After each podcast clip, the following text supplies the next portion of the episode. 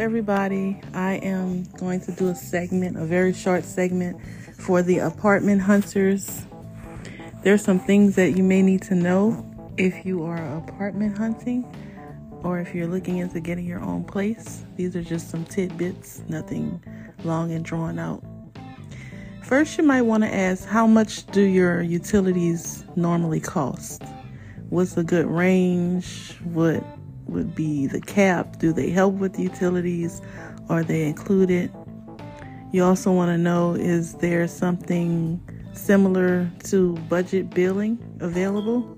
Or if they actually have a budget billing program or budget billing system in place. You also need to know what are the lease terms. If you can review a sample lease before you just get up there and you're excited and you want to sign the lease and you don't really know all of the deep down factual things that will be binding to your agreement. You need to know about the guest policy. Are guests allowed? How long can they stay? Do you have to notify the office? Do you have to notify managers? You need to find out about the pet policy. Are there any deposits? Is there a breed restriction? Uh, does your rent go up at all per year? That's an important question to ask. You don't want to get into a multi year lease and your rent is going up $100 every year. So just maybe start with the lowest terms possible because that is the safest thing to do. You don't know if it's a safe place, you don't know how the upkeeping is, you don't know if you know you have the best neighbors, you don't know a lot of things when you're entering an agreement in a rental environment apartment renting, housing renting, and similar. So find out about the pet policy as well. You need to know how is your rent paid? Are you going to pay it electronically? Do they only want money orders? Some people may want cash. When do you get your receipt? Hopefully, immediately as soon as you hand over the rent in whatever form it's in. Also, ask about renter's insurance. It would be safe to have it. Hopefully, there aren't any restrictions against rental insurance because it is a safety measure for the owner as well as the tenant. Find out about off street parking. Is it available? If you have a parking lot, do you have assigned parking? If you're handicapped, is there a designated area for you that will help you with accessibility? How much is due when the lease is signed? Sometimes people have specials, move in specials. Sometimes you may need to pay three times the rent first and last month rent and a deposit you need to ask those type of questions. Also, how often and by how much does the rent go up? How much notice needs to be given when moving out? My rule of thumb in the past has always been 60 days. 60 days will give them enough time if they need to show the place, if you need to tidy up, if you need to find a storage unit.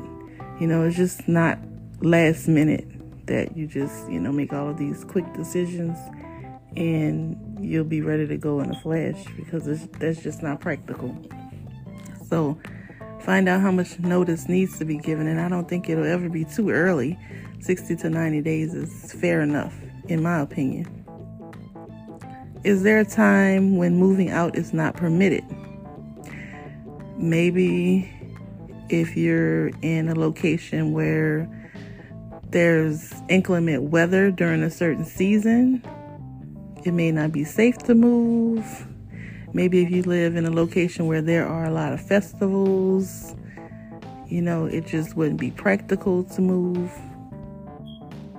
Maybe they are planning some construction in the area or something in the future may be happening and you cannot move in six months or you know you'll have to wait eight months and your lease will be up in six months so just get all those things into play and lined up so that you'll know and you won't be surprised or you won't be disappointed.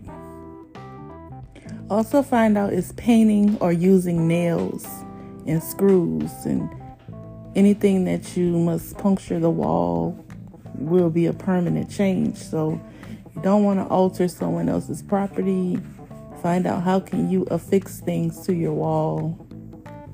And if you do affix, thing, affix things to your wall, you must fill in those holes and spaces and correct it.